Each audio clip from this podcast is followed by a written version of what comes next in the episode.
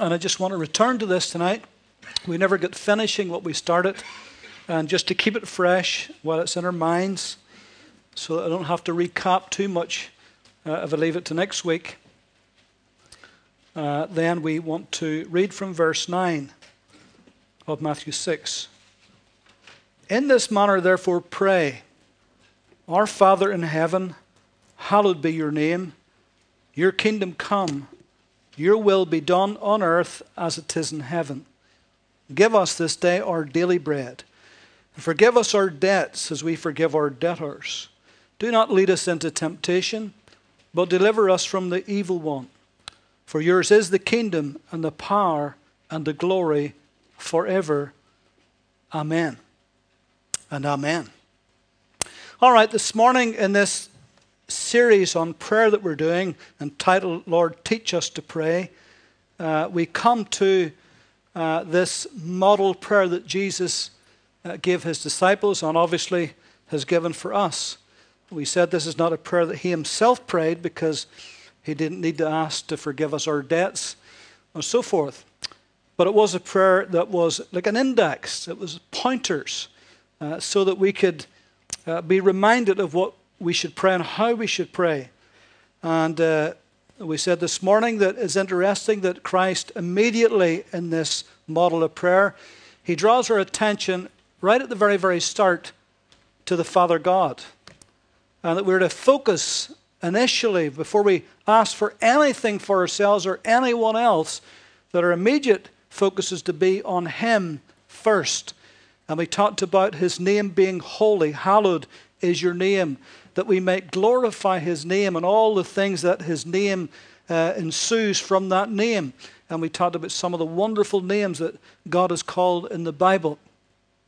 And then, of course, uh, he goes on to say uh, that your kingdom come. And so we must focus then on the kingdom and all that that entails.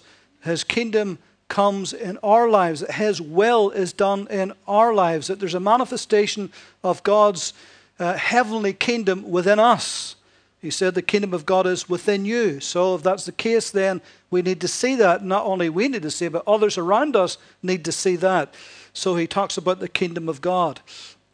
And then, of course, uh, he goes on a little bit further than that and said that your will be done on earth as it is in heaven.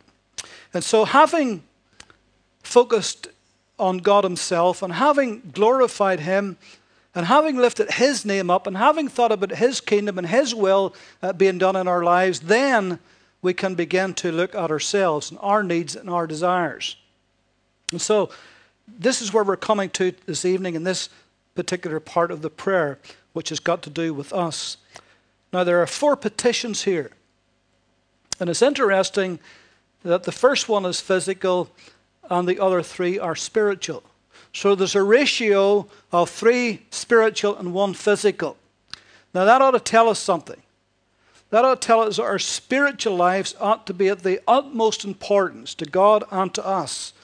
And the greater focus in our prayers is to be about our spiritual lives and the lives of other people spiritually.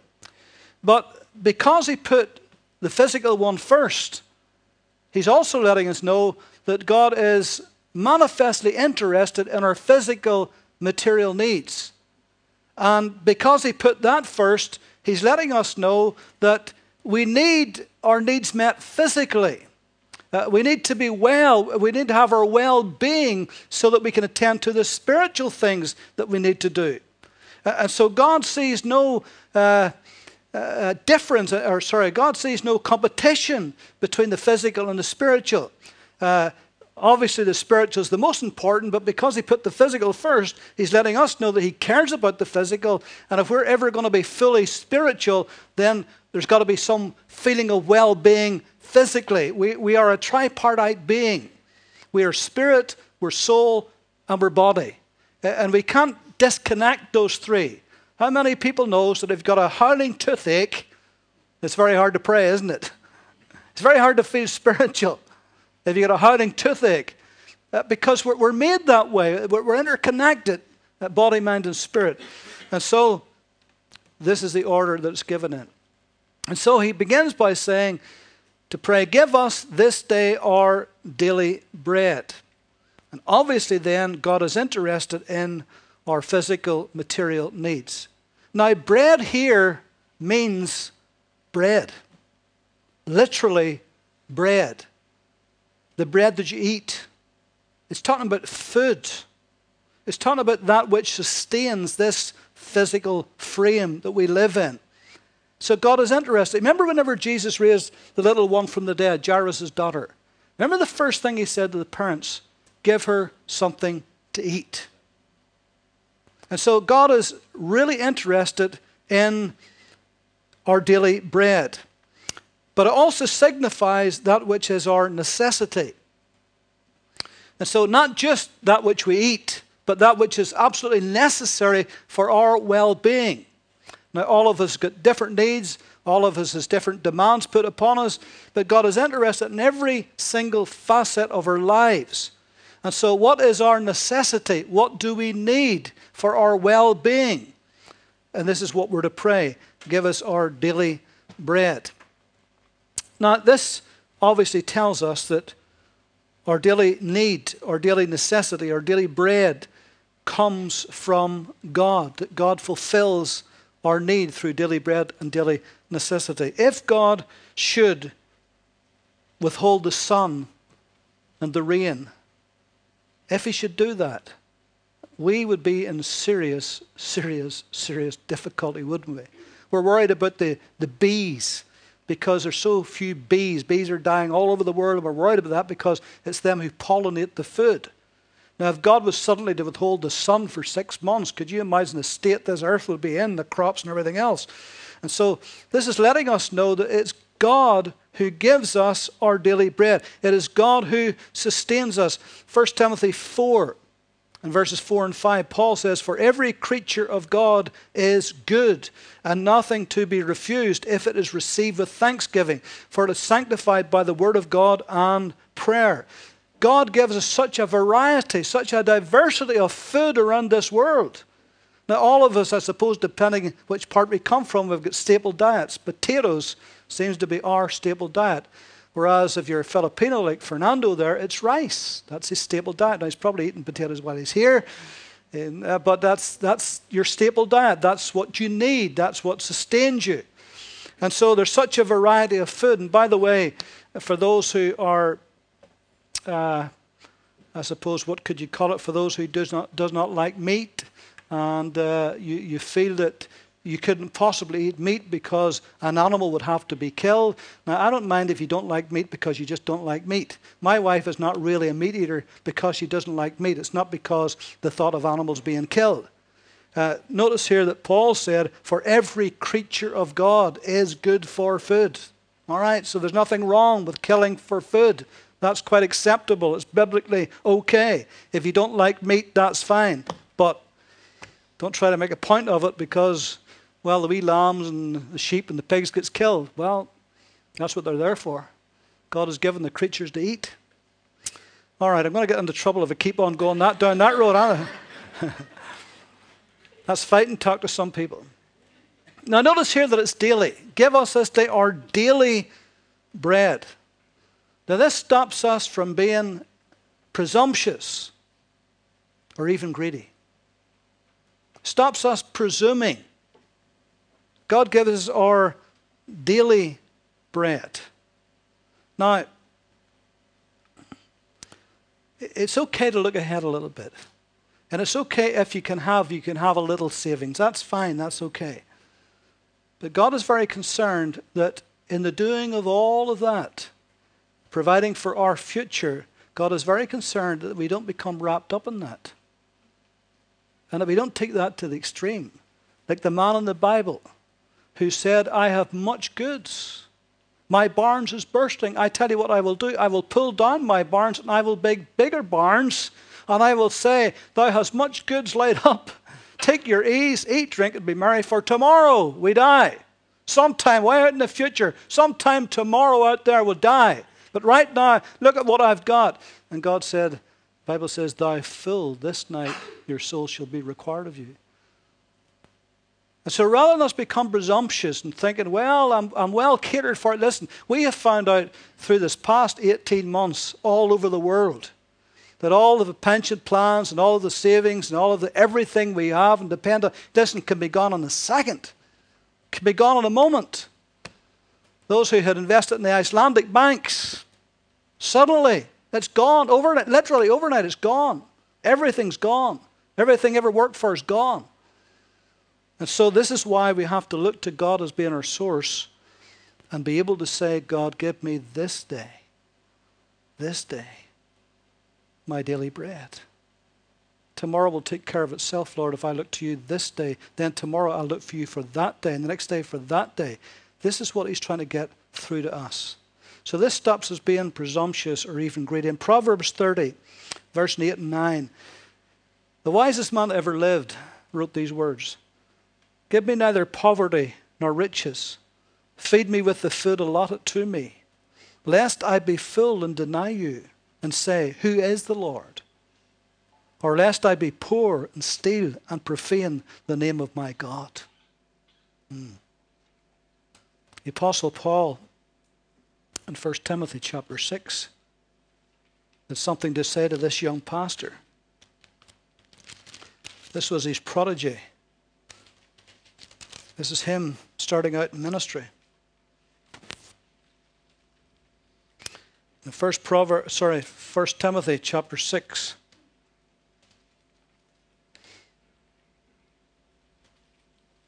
In verse six, he says, "Now godliness with contentment is great gain." For we brought nothing into this world, and it's certain we can carry nothing out. And having food and clothing, with these we shall be content. content. But those who desire to be rich fall into temptation and a snare, and into many foolish and harmful lusts, which drown men in destruction and perdition. For the love of money is a root of all kinds of evil, for which some have strayed from the faith in their greediness and pierced themselves through with many sorrows. But you, O man of God, flee these things and pursue righteousness and godliness and faith and love and patience and gentleness. See what Paul was warning of here? So that that doesn't become, it's okay to have and it's okay if God has blessed you materially. That's fine as long as it is in perspective. As long as you've got that contained, as long as you know who is the source, as long as you honor God with it. If God blesses you uh, materially, it's for the purpose not just to bless you, but for you to be a blessing, that you may bless others. And so, give us this day our daily bread. Notice he said, Give us our daily bread. Not me and mine, us, are. So this reminds us that we have we who have plenty have an obligation to those who have little. We who have plenty are obligated to help those who have little. Of course, having prayed, Give us this day our daily bread, then unless we are ill, unless we are not able bodied, and unless we are currently out of work and just cannot get one, try as we may, unless all of those things are there, then our obligation is, is to work and to try to do everything we can to provide and to help ourselves. God is the source, but He uses many, many channels, and your job may be His chief channel at this time. Now, it may not last, it may go, but at this present moment, that's what you have to do. So we can't just lie in bed and say, Lord, just bless me, because that generally just doesn't work unless unless you can't work, unless you haven't got a job and can't get a job, unless, unless. But all things being equal. This is why the Bible in Proverbs 20:13 says, "Do not love sleep, lest you come to poverty. Open your eyes, and you will be satisfied with bread." Proverbs 31, that great chapter about woman, it says, She watches over the ways of her household, and she does not eat the bread of idleness. Glory to God. Now, give us this day our daily bread and forgive us our debts. Or, or one other uh, gospel says, our trespasses or our sins. Let's just, let's just not done to forgive us our sins, our debts, as we forgive other their debts or their sins against us. Now, isn't this interesting? that our Lord speaks about forgiveness in the same breath as he talks about our daily bread. Isn't that interesting? In fact, what he's really saying here is, if we can read between the lines, is that just as bread is absolutely necessary for our outer man, our physical body, so forgiveness is absolutely necessary for our spirit, for our inner man. It's just as important. God will bless us and help us physically, but we need to take care of what's happening in our lives spiritually. This is the first time the word and appears in this prayer. Notice that he's linking it with the daily bread, the forgiveness and the daily bread. He's linked the two together. Now, forgiveness is tough. Make no mistake about it. It's not easy to forgive. If you think it's easy, wait until you have to ask for it, until you have to ask forgiveness. Then you find it is not easy. This is something we really, really struggle with. I was re- reading recently about uh, Simon, uh, I forget his second name, he was the old guy, he's dead now. He was the Jew who started up the organization to hound down Nazis wherever they may find them in the world and bring them to justice. Wiesenthal, I think is his name. And I was reading recently where how that uh, during this period uh, of, of, Nazis, uh, it was a hospital that was on the field. And he was on the field. And a nurse called him and she said, There's a young Nazi uh, officer here and he desperately wants to speak to a Jew. Would you come and meet him? And so he went up. This young Nazi officer had his head all bandaged. He was in a bad way. He was obviously dying. He said, Are you a Jew? He said, I am. He said, I need your forgiveness. He said, Let me tell you what I have done. And they started to tell him all the things that he had done and how that his company, how they'd herded up 200 Jews, put them into this building, filled it full of petrol cans, and began to lob hand grenades in. It was a two story building.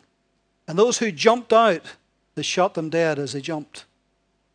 And he said, I stood and I watched a mother and a father and a child being shot to death as well as being burned alive.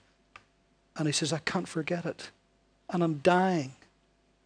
And I must ask your forgiveness. He wrote this in a book. And he said, when he said that, he thought, what am I going to do? Here is my bitterest enemy. Here is somebody that I loathe and despise. And he's asked me to forgive him for what he has done to my people. And he said, I stood and I looked at him for a moment. And I said nothing. I turned my back and went out the door and let him go to his Maker, unforgiven by men. And he says, long after the war was over, he's often I would think about that moment that I stood with that young Nazi officer. And I wondered, did I do the right thing? Then he said, For what would you do if you were in my circumstances? What would you do? Would you forgive? That's a big question, isn't it? Could you forgive? See, as you listen to that story, you think, he's going to forgive. But he couldn't. And he didn't. But then he says, But could you? It's not easy, is it? In fact, it's so difficult, you need the grace of God.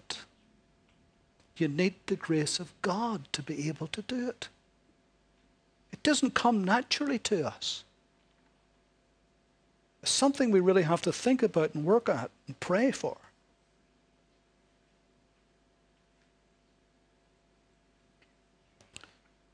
This is so important to God that Jesus puts it in the middle of this prayer, and as I said this morning, he doesn't even leave it there. It's because when he finishes, I say this prayer, you know what I mean, this model prayer. Because he doesn't leave it there, because whenever he finishes it, he comes right back to this again. For in verse 14 he says, For if you forgive men their trespasses, your heavenly Father will also forgive you. But if you do not forgive men their trespasses, neither will your Father forgive your trespasses. That's a sobering thought, isn't it? In fact, in Mark 11, this is so important to God that in Mark 11, Jesus speaking about faith, he brings up the subject again. It seems unrelated, doesn't it? Prayer and forgiveness, faith and forgiveness. But it isn't. It's not unrelated. Remember Jesus went to the fig tree thinking he might find some figs, and there was none there, and he cursed it and says, You know, hereafter, if no man eat fruit from you forever, and it died.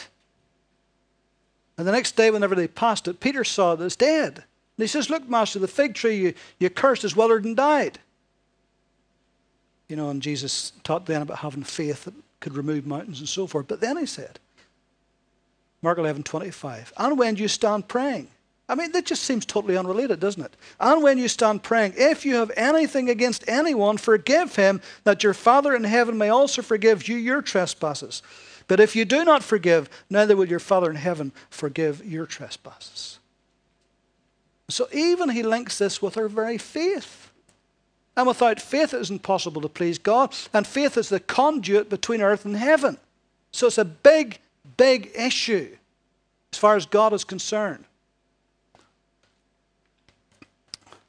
Matthew chapter 18. Let's have just a, a little look further at this.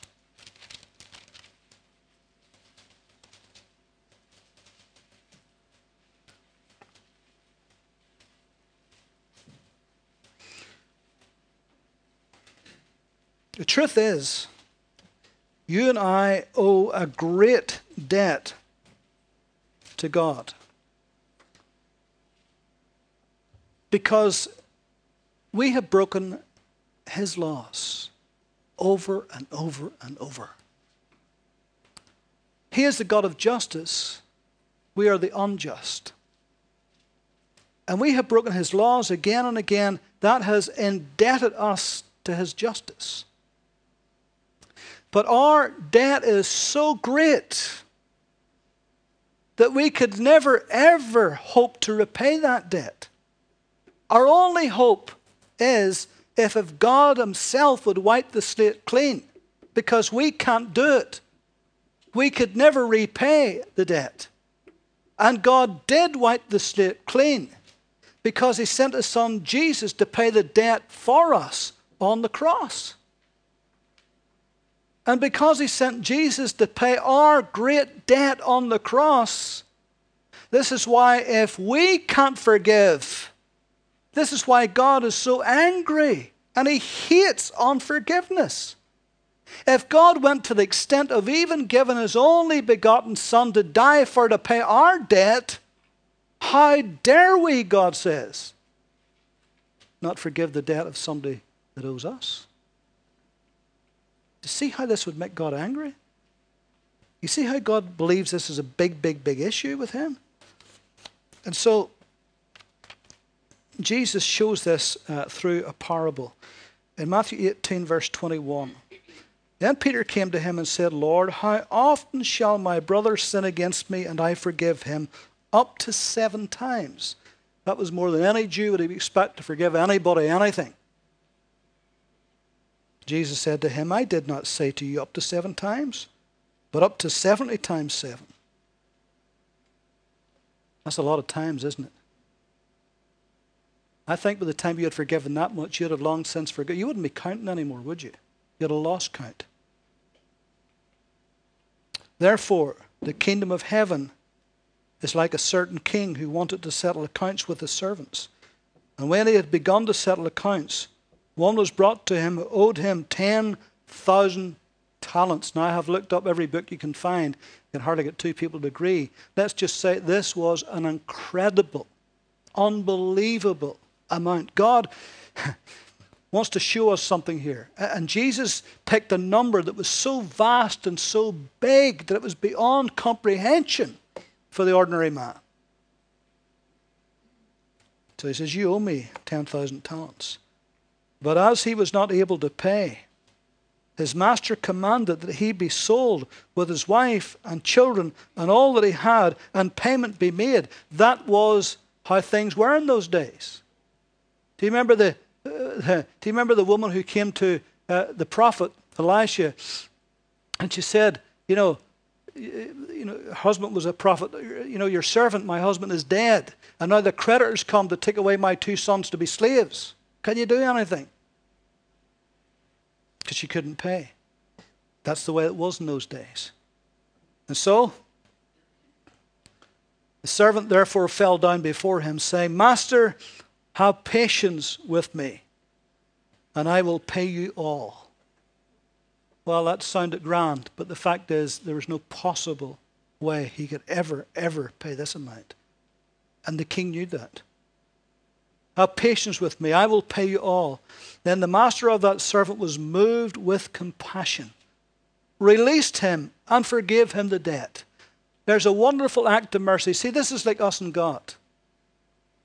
We owe debt to God, an insurmountable amount an uncalculable amount. We could not even begin to imagine how in debt to God we were. We had no hope of it. And out of mercy, out of compassion, God sent his son to pay the price. Now he says, I forgive you. You're free. But look what happens. But that servant went out and found one of his fellow servants who owed him a hundred denarii. Let's try to get this into some perspective. A hundred denarii. Compared with 10,000 talents, Vincent said, and he was a great theologian, said, this is one millionth part of 10,000 talents. A one millionth part. See how Jesus is using extreme numbers here to get our attention? So you can be sure when Jesus said this, all ears pricked up. Servant who owed him a hundred denarii. And he laid hands on him and took him by the throat, saying, Pay me what you owe. And so his fellow servant fell down at his feet and begged him, saying, Have patience with me. Same words, isn't it? Have patience with me, and I will pay you all. Hmm. He probably couldn't pay either. And he would not. That dirty rascal, the ungrateful, hmm, can't think of a word right now. And he would not, but went and threw him into prison till he should pay the debt. How in the world are you going to pay the debt in prison? He can't work in prison, he can't do business in prison. But it just shows you the, the evilness, the wickedness of this particular man. And so when his fellow servants saw what he had done, they were very grieved and they came and they told their master all that had been done. And then his master, after he called him, said to him, You wicked servant, I forgive you all that debt because you begged me. Should you not also have had compassion on your fellow servant, just as I had a pity on you?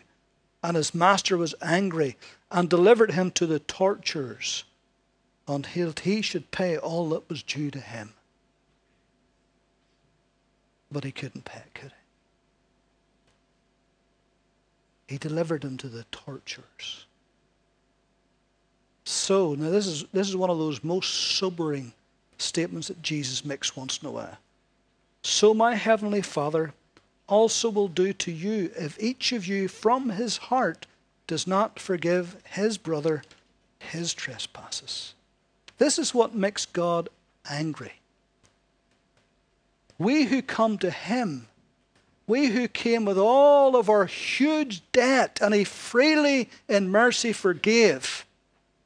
And somebody comes with this wee piddly debt to us.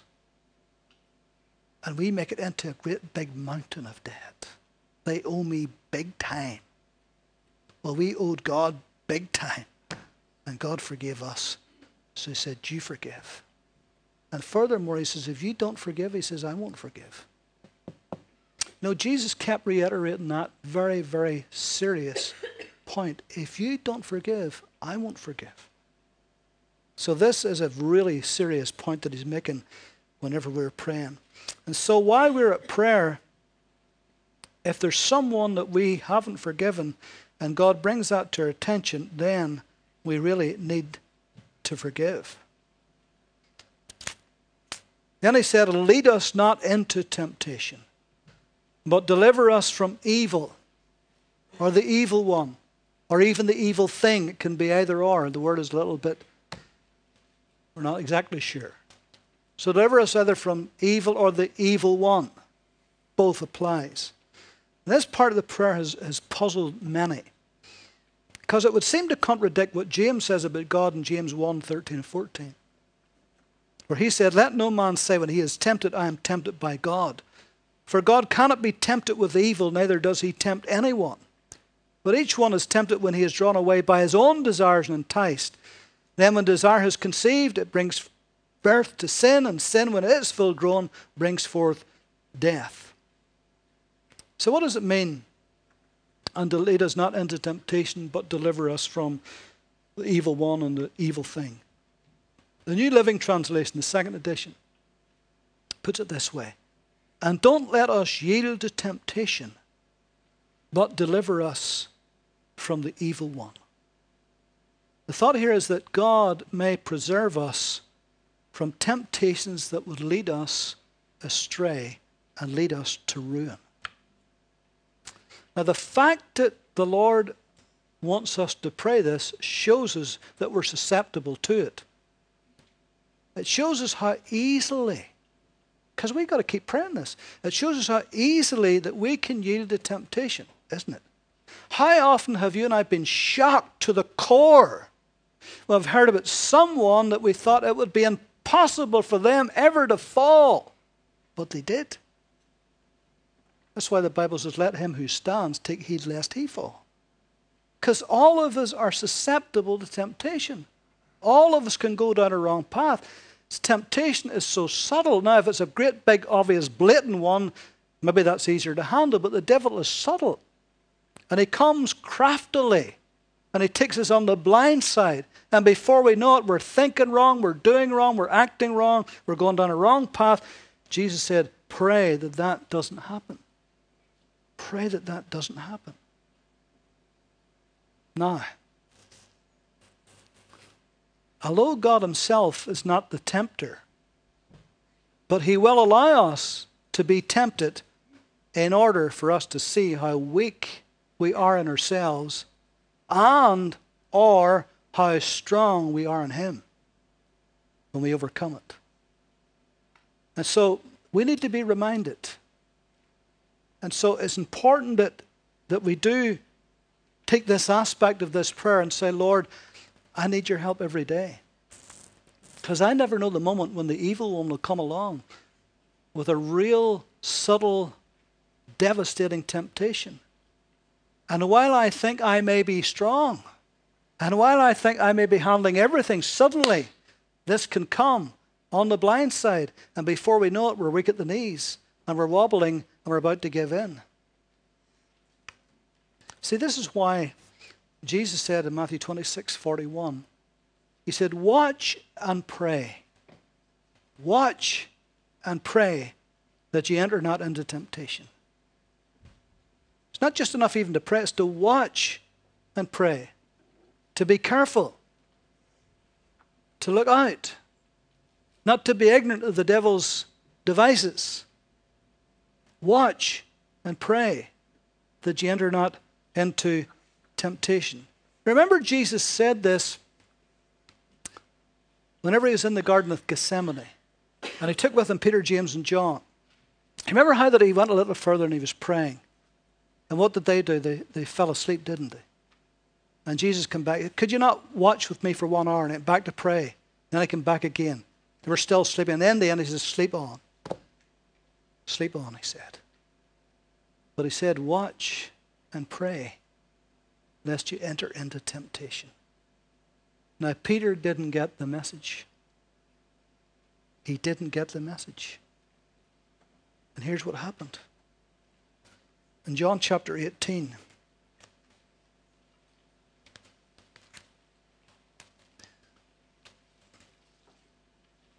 John's Gospel, chapter 18. If I can find it quickly. Remember, Jesus was being arrested in the garden. And they said, Who are you seeking? They said, Jesus of Nazareth. And then verse 9, verse 8, sorry. Matthew 18, verse 8. Jesus answered, I have told you that I am He.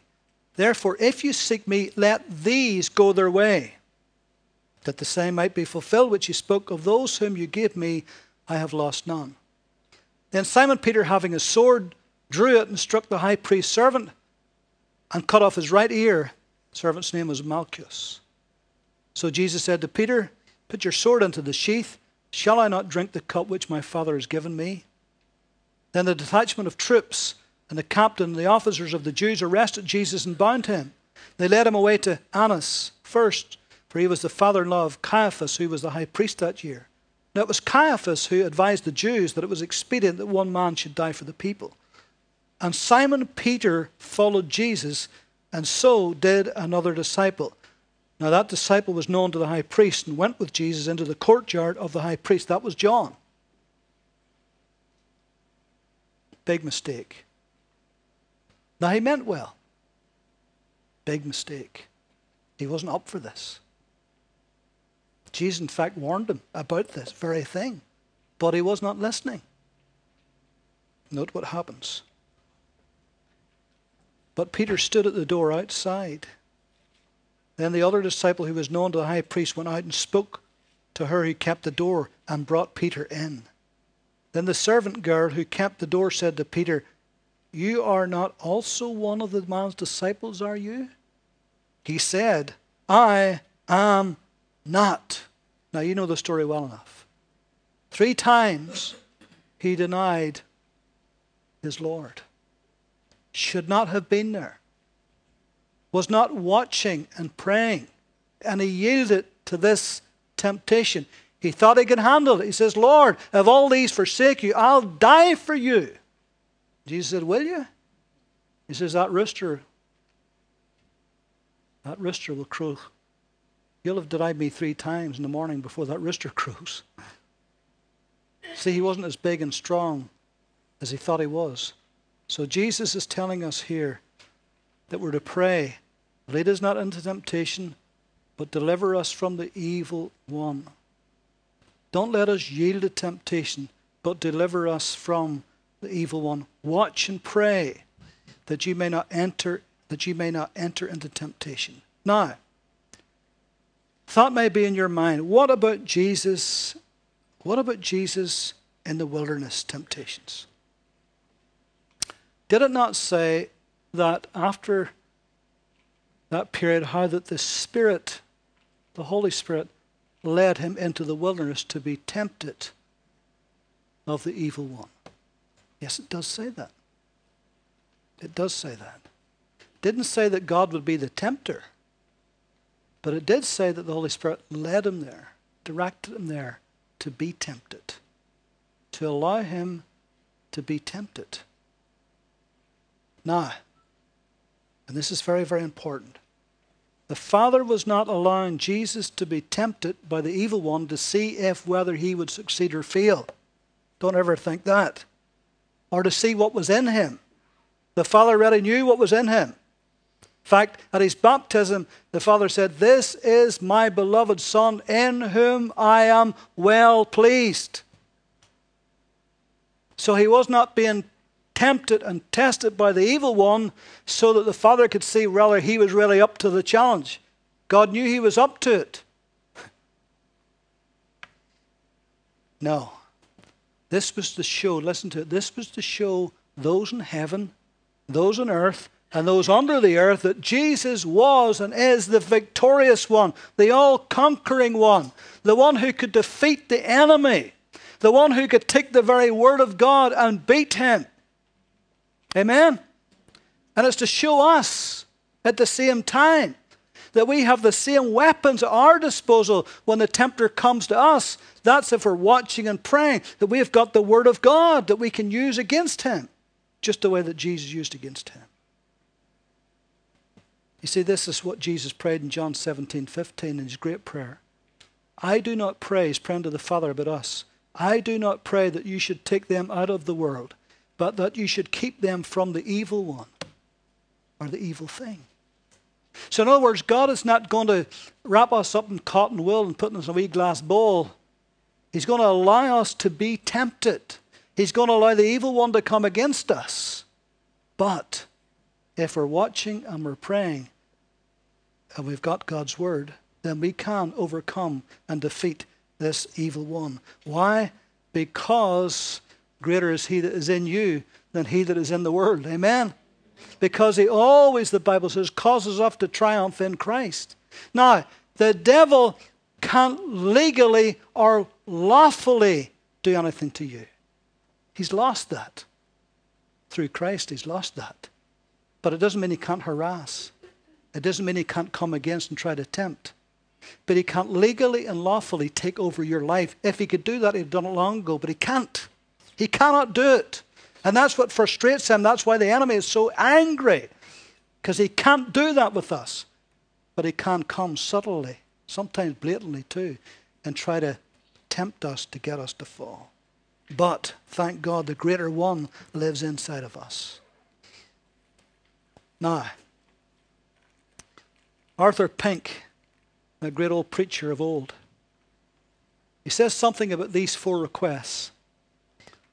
He said they are for the supply of our own needs. He says, here's he said about these four requests. They are for providing grace, give us. They are for pardoning grace, forgive us. Preventing grace, lead us not into temptation. And preserving grace, deliver us. That's all the grace of God, isn't it? Our daily food, our shield, our shelter from the evil one being able to handle what comes against it, it's all of His grace. It's not of our strength, not of our ability. And then finally, he said, For yours is the kingdom and the power and the glory forever. Amen. So, he ends up where he started. And we should end up where we start in prayer. Now, all of us, including this preacher, all of us find that very often we pray and we start out, maybe not exactly using those words, but we start out glorifying, worshiping, praising God, thanking Him for who He is, for what He's done, His name, His glory, His majesty, His kingdom, everything's will, everything. Then we go on to our needs and what our desires is and praying for others and all of that. And at that point, that's usually when we stop, isn't it? You know, well, I prayed for everybody. I prayed for me. I've glorified God. Meticulous is done. That's it over. Thank God I'm away. Instead of at that moment beginning to glorify Him again and thanking Him for His might and His power and His glory and His majesty and His kingdom, honoring His kingship. How often we fail even to do that at the end of our prayers. Now, if we do that, we're bringing ourselves back to God's glory, back to His majesty, back to His kingdom, back to everything. That's, and once we do that, it lifts our faith. And it reminds us who we've been talking to. It reminds us who we have been asking from. And it helps us to be able to believe. It lifts our faith to believe that the God that we have just spoken to is who we say He is, is who His Word says, and He is more than able to meet every and any need that is in our lives. He's mighty and He's able to answer every prayer. So this is more than just a doxology. This is more than just a way to end a prayer. This is doing something for us. It enlarges our mind, our thinking, our faith begins to rise, our hope begins to rise once we do this. And then we believe, truly believe, that God will supply our needs and will fulfill the desires of our heart. Luther said, Thou art coming to a king, large petitions with thee. Bring for his grace and power such none can ever ask too much. Glory to God. Oh, but do we do this? I feel to do it at times. I think, Lord, I prayed, I'm busy, there's stuff to do, there's places to go, there's people to see, there's things to happen. And then we forget, just at the end, just to say, God, I just want to, to mention again just how great you are, how powerful you are, just how majestic you are, just how able you are to do all of this that I have asked for. Paul said in 1 Timothy 6 He who is the blessed and holy potentate, the King of kings and Lord of lords, who alone has immortality, who dwells in unapproachable light, whom no man has seen or can see, to whom be honor and everlasting power. Amen. Forever. Think of those two words forever. That's a long time, isn't it? Forever. You see, Many nations and kingdoms and empires in this old world has come and gone. They're in the dustbin of history. You've got to go back to encyclopedias to even to remember who they are. And they were mighty upon the earth. They were superpowers of their day, but they're gone into dust. They're just a bunch of ruins in those countries. I've visited some of them. I know what I'm talking about. But this kingdom that we're praying about, this kingdom will go forever and forever and forever. It's an everlasting kingdom. He's an everlasting king. There is no end to this kingdom. Ephesians 3 and 20, 21. Now unto him who is able to do exceedingly abundantly above all that we can ask or think, according to the power that works in us. To him be the glory in the church by Jesus Christ. Note this to all generations forever and ever. Amen. Ah.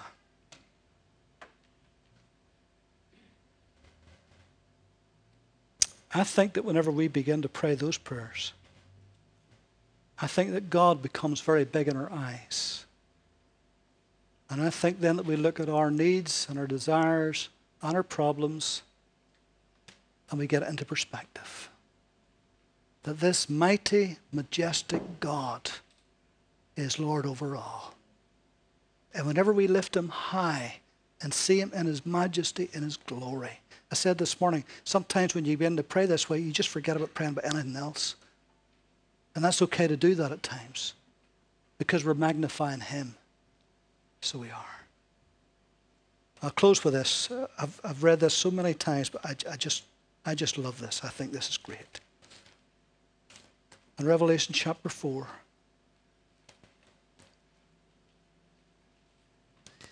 right at the end of chapter 4, now, here's a doxology. Here's an ending for you. You are worthy, O Lord, to receive glory and honor and power. For you created all things, and by your will they exist and were created. There's a threefold doxology. And over in chapter 5, just over the page, and verse 12 or 13. No, verse yeah, verse 13, further down in verse 13. Blessing and honor and glory and power. There's fourfold doxology. Be to him who sits on the throne and to the Lamb forever and ever. And then chapter 7 and down in verse 12. Amen. Blessing and glory and wisdom and thanksgiving and honor and power and might. verse seven. Be to our God forever and ever. Amen. It's as if, the, it's as if you just cannot think of anything more to say. It's just building and building and building and building and building. And you can find that sometimes in your prayers when you start praising God and worshiping the Lord and begin to magnify and glorify Him. There's times you just run out of what am I going to say next? You can't think of an adjective big enough to describe who He is. And when you get to that point in prayer, let me tell you, it's exciting. It's good. It's good to be in that place. I wish I could be there every single day. I'm not there yet. I wish I could be. But it's great. But in those moments when you touch God in that type of prayer, let me tell you, all everything else fades into insignificance in the light of His glory and grace. Amen. So, have you got a room? Have you got a secret place? Have you got a spot where you meet with the Lord? And you switch the TV off, and you lay the paper down, and you shut Facebook down, and you put the computer off, and all that stuff, and you say, Lord, I'm just going to take these moments, and I'm just coming into your presence. And I'm just going to sit before you. And sometimes you don't even say anything. Sometimes you say nothing. Sometimes just sit in his presence and just meditate upon who he is and then begin to pray after that. Amen. Let's pray.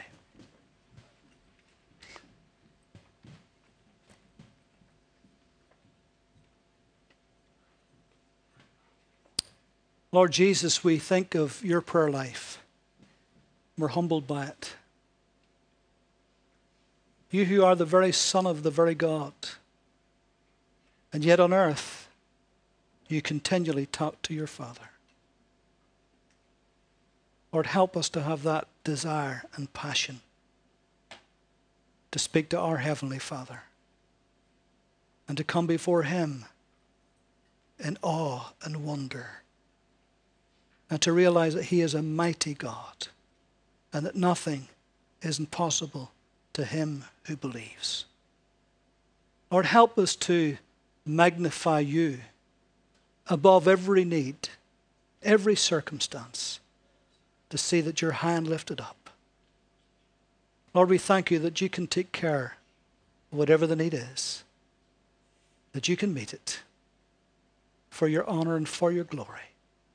So, Lord, this incoming week, as we come before you, may we have those special moments in prayer where we felt that we have touched heaven. We felt we've been into the throne room. We felt we've stood before Almighty God, and He has heard every request, and He knows every need, and He's willing and He's able to meet it. Thank you, Lord, for this. In Christ's name. Amen.